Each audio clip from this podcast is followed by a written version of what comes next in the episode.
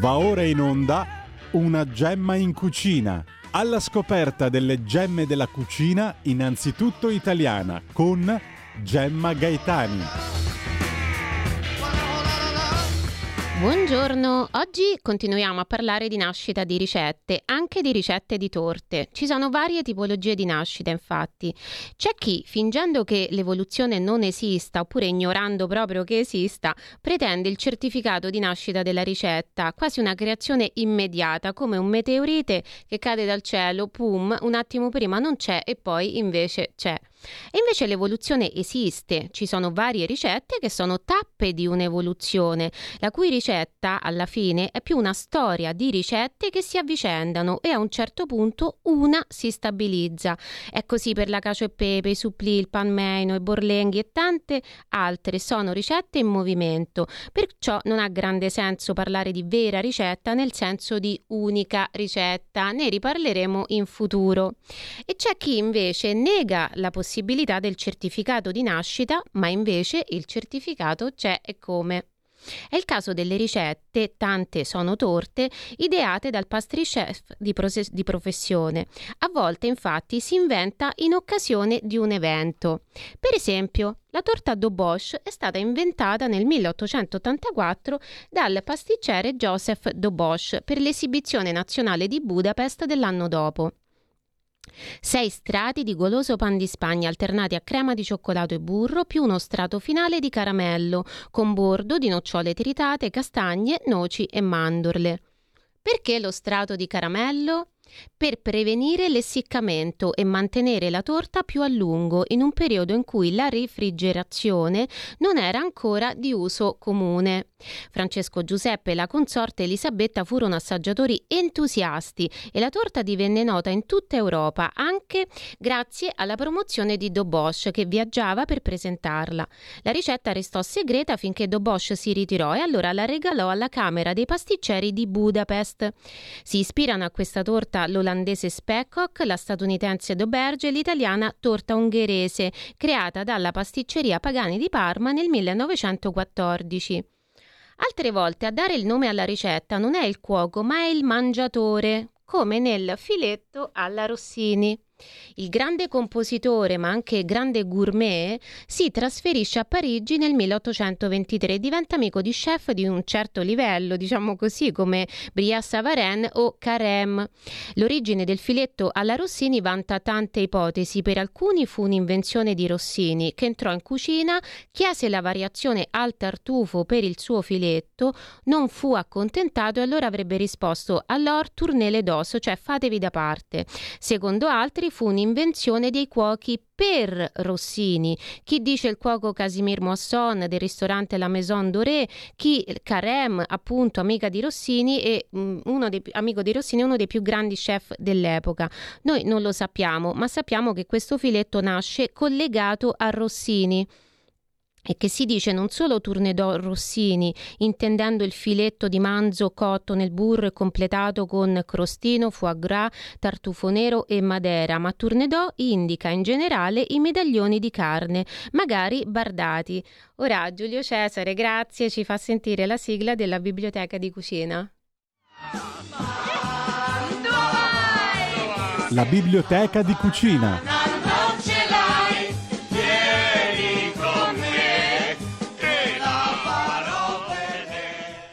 Ecco, sapete che per riscoprire l'orgoglio di essere cucinieri abbiamo tre regole. Una è conoscere le ricette di cucina e questo ci aiuta la biblioteca di cucina, i libri che secondo noi il cuciniere non può non avere. Il libro di questa settimana non cita ricette, ma oggetti della cucina. Si intitola Gli strumenti della cucina moderna di Tim Hayward, Guido Tommasi, editore.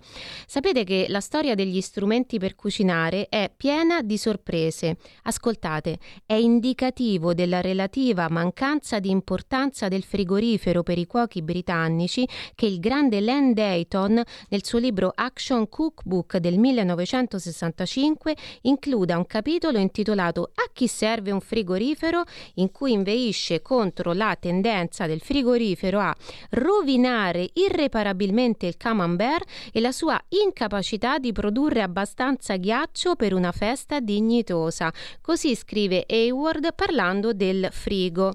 Ma se il frigo fosse stato diffuso nel 1984 come lo è oggi, forse Dobosh non avrebbe messo lo strato di caramello sulla sua torta. Chi lo sa?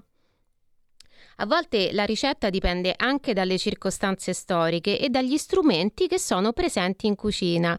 Andiamo con la sigla del Food Art e il Food Art di questa settimana a Giulio Cesare, che è il film Harry Potter e la pietra filosofale del 2001. Grazie.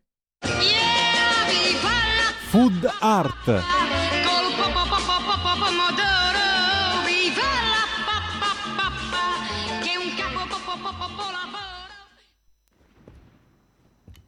Non ti vedo da quando eri un affarino, Harry, ma sei un po' più abbondante di quanto mi aspettavo, soprattutto sulla pancia.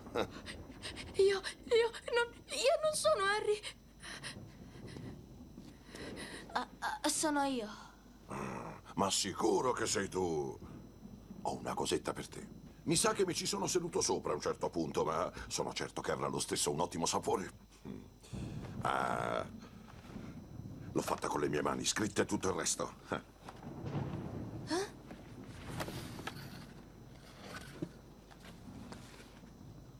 Grazie. Mica tutti i giorni un giovanotto compie 11 anni, vero? Eh?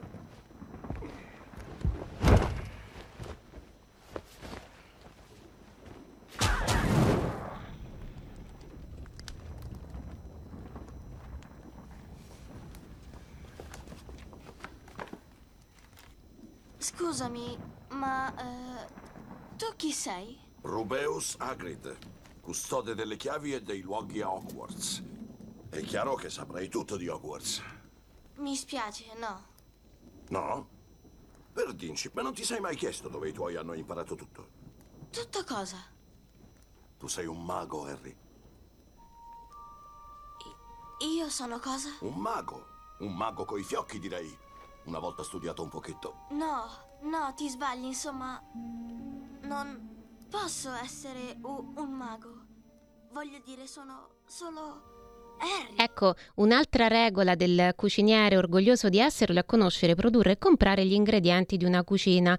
In questo ci aiutano la gemma della settimana e il food art, questa rubrica che ogni settimana ci ricorda che food non è solo l'hashtag del cibo, talvolta ostentato su Instagram e in generale sui social network, ma anche un nobile storico, anche semplicemente pop, oggetto di citazioni artistiche, di quadri, di romanzi, di film e di canzoni.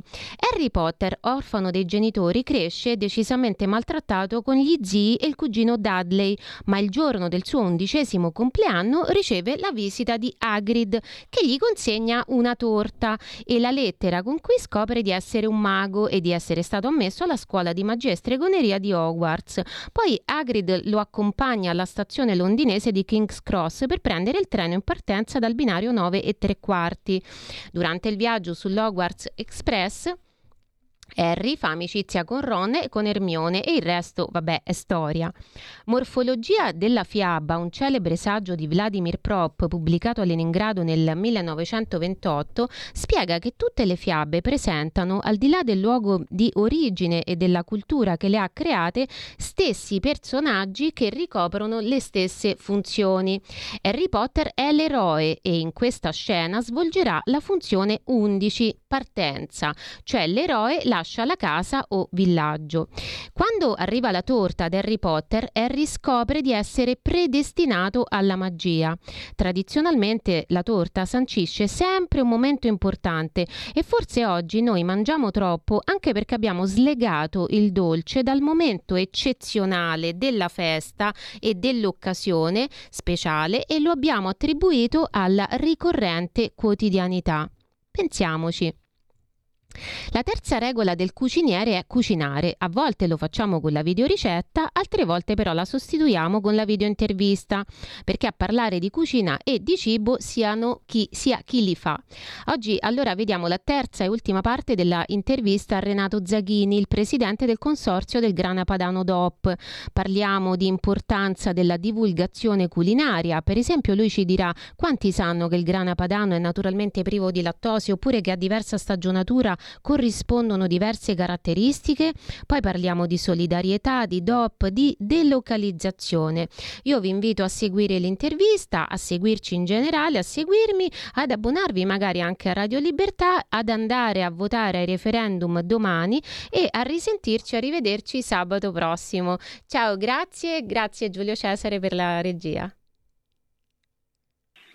Proprio lei mi ha portato proprio su un discorso perfetto, cioè eh, lei mi ha parlato di Escovillo, noi abbiamo fatto, e ne faremo anche altri, progetti non solo da soli, ma anche con realtà, soprattutto quelle legate al nostro territorio, quindi parliamo in origine di cosa vuol dire una DOP, quindi prodotto del territorio, dove ancora c'è bisogno, tanto bisogno di dare dimostrazione pratica e spiegare cosa vuol dire un determinato vino, cosa vuol dire una determinata stagionatura di formaggio grana padano in questo caso.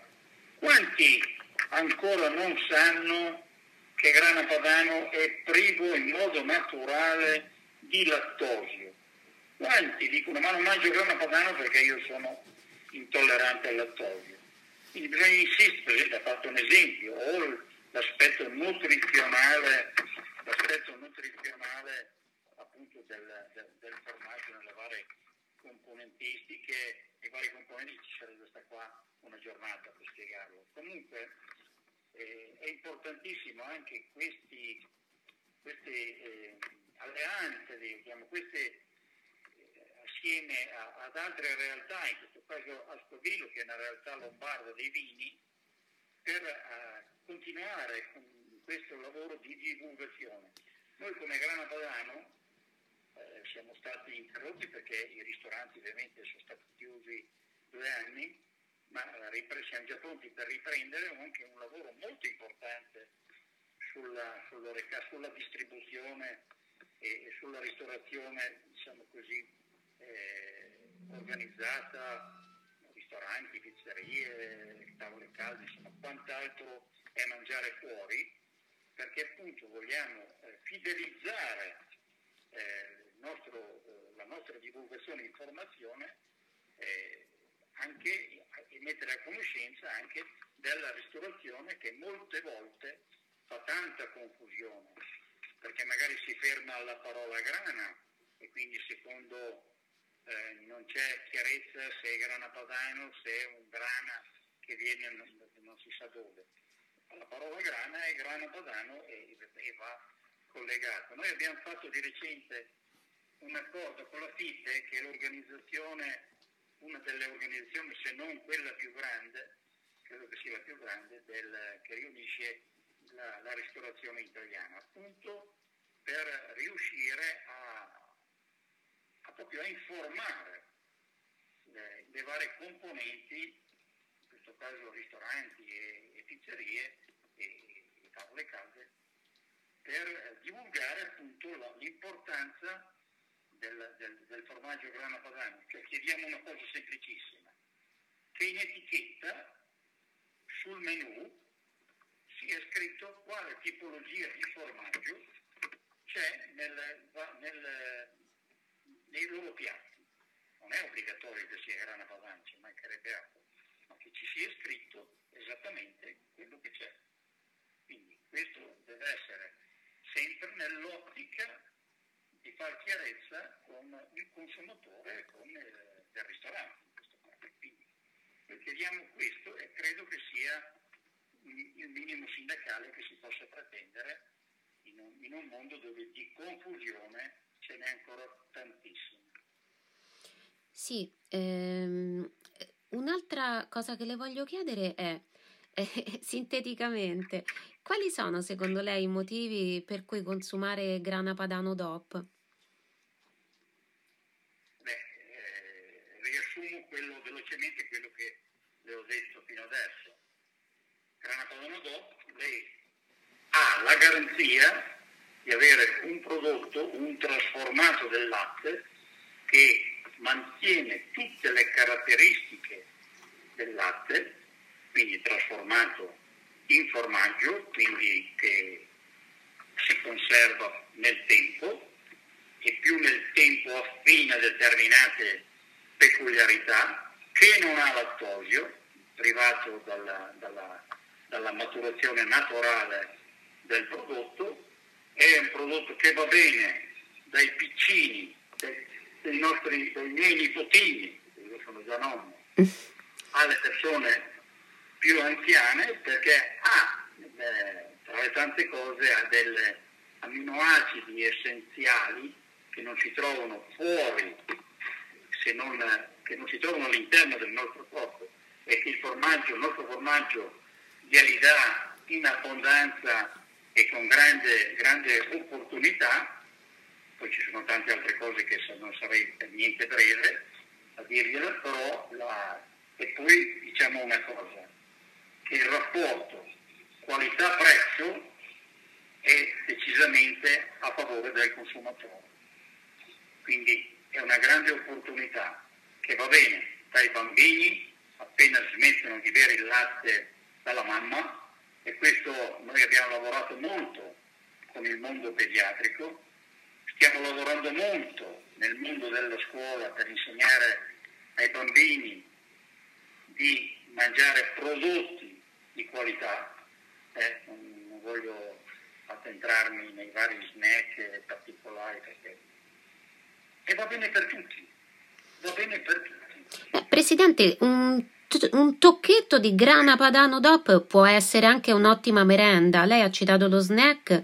Eh, è sicuramente migliore di certe cose, diciamo, non proprio genuinissime che si possono trovare davanti ai bambini oggi. Invece un, un buon tocchetto di, un tocchetto di buon grana padano DOP è sicuramente una merenda più salutare. Tante, tante scuole, tante mense eh, stanno, eh, stanno operando per educare e mettere questi, questi prodotti. Certamente non è che dobbiamo dargliene un chilo al giorno questi bambini. No, no.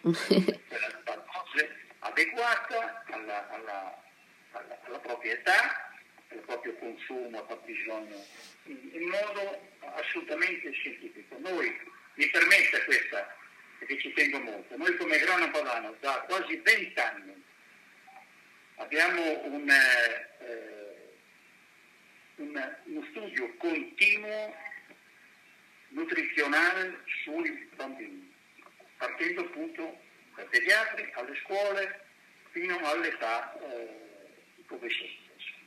Quindi, perché crediamo che poi questi poi saranno i nostri eh, potenziali consumatori, quelli di vent'anni fa probabilmente sono già i nostri consumatori attuali, una parte.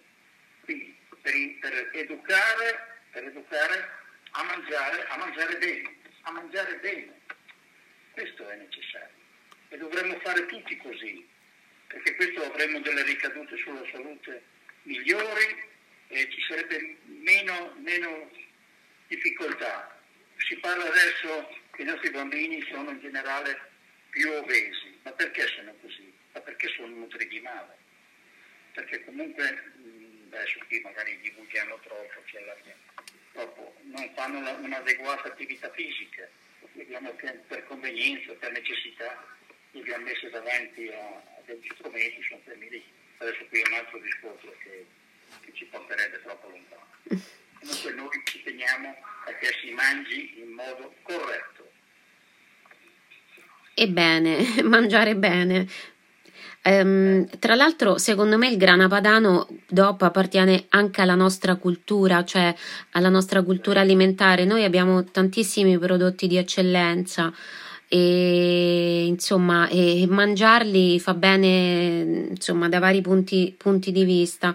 E facendo riferimento a questi prodotti di eccellenza sono, sono un pochino scherzosa per concludere diciamo con una, una battuta insomma in modo leggero questa, questa bella intervista.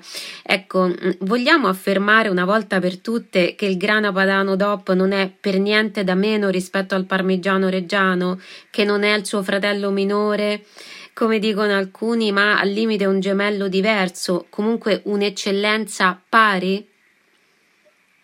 Guarda, io credo, sì, sì, sono d'accordissimo, io credo che in nessuna parte del mondo ci siano due DOP, Rana Padano e Parmigiano Reggiano, così importanti e così buone.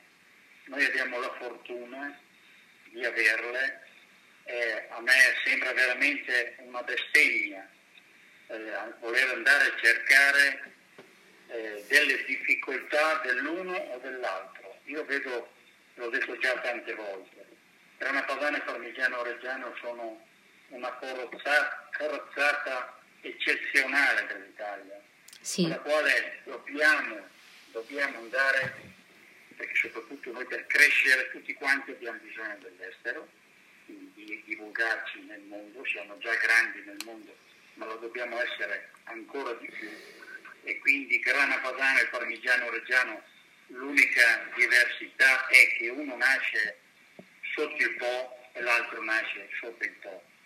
Questa è l'unica grande differenza e, la, la, la, e sono legati ai due territori.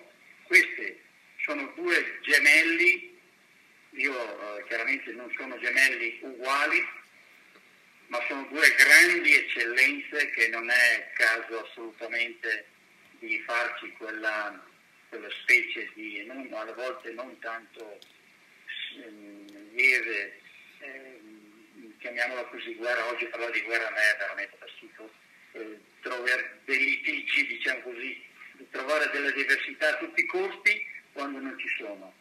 Noi dobbiamo esaltare le, le grandi opportunità che hanno questi due formaggi che la fortuna e i nostri eh, anziani, i nostri vecchi, chi li ha inventati mille anni fa, ce li ha donati. Noi non dobbiamo neanche permetterci di metterli in discussione, nell'uno e nell'altro, ma sono due grandi, grandissime opportunità per ovviamente chi produce questi prodotti, ma per l'Italia intera, non solo per queste zone, perché trascinano anche tutta all'alto, tutta la zootecnia dall'alto italiano. Io direi che uh, sia Grana Padano che Parmigiano Reggiano in un momento così difficile hanno anche mh, una componente di solidarietà. Eh, l'abbiamo fatto in tantissime occasioni, io parlo per il Grana Padano, in occasione del terremoto del 2012, ma ancora prima quando c'è stato il terremoto in centro Italia. Ultimamente abbiamo deciso di dare una piccolissima mano a sostegno delle popolazioni, di tutte le popolazioni di questa ultima, di questa ultima guerra che, che stiamo vivendo, di tutte le guerre che abbiamo nel mondo.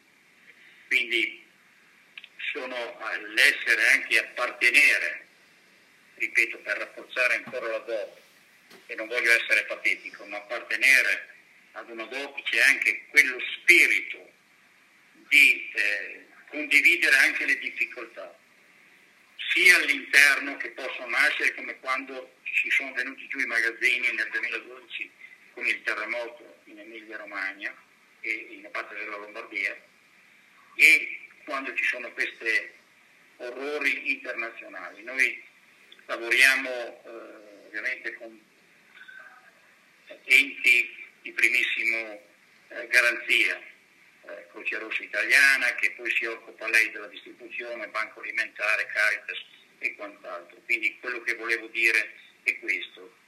Non siamo solo una macchina da soldi come mi sono sentito dire un po' di tempo fa, inquinatori e tutte queste palle, Peter me mi scusi se, se sto andando un po', un po' di traverso, ma siamo anche in grado di, chiaramente nelle nostre possibilità, di dare una mano a chi ne ha veramente di bisogno. In questo caso questa guerra che assistiamo e che viviamo con gli strumenti nuovi, la viviamo in diretta e mille altre difficoltà.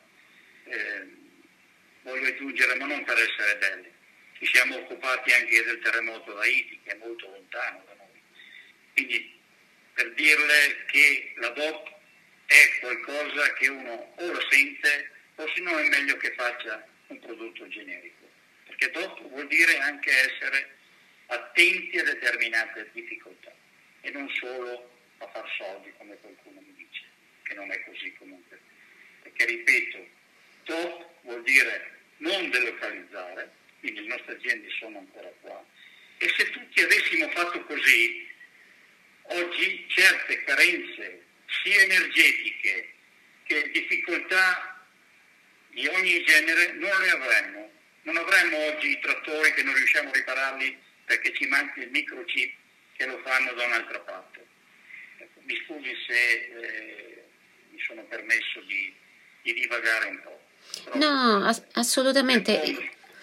Io la, la, la, penso, la, penso, esattamente come lei, cioè a prescindere dalle ideologie, sovranità, mica sovranità, non è questo, non è questo, è proprio una questione di buonsenso, perché poi uno si ritrova, vede, ecco, ha detto benissimo, senza il microchip e, pote, e potevamo produrli anche noi, invece a un certo punto abbiamo smesso. Guardi, sono veramente d'accordo con lei su tutto quello che ha detto. Io eh, la ringrazio ancora. Grazie, grazie, arrivederci. Arrivederci. Ecco, ci siamo di nuovo in onda un attimo per dire che eh, ci ha scritto Emilio, buongiorno, la trasmissione mi ha stimolato l'assaggio di grana padano, saluti Emilio. Bene, buon appetito Emilio e consumate anche voi formaggi italiani. Ciao di nuovo.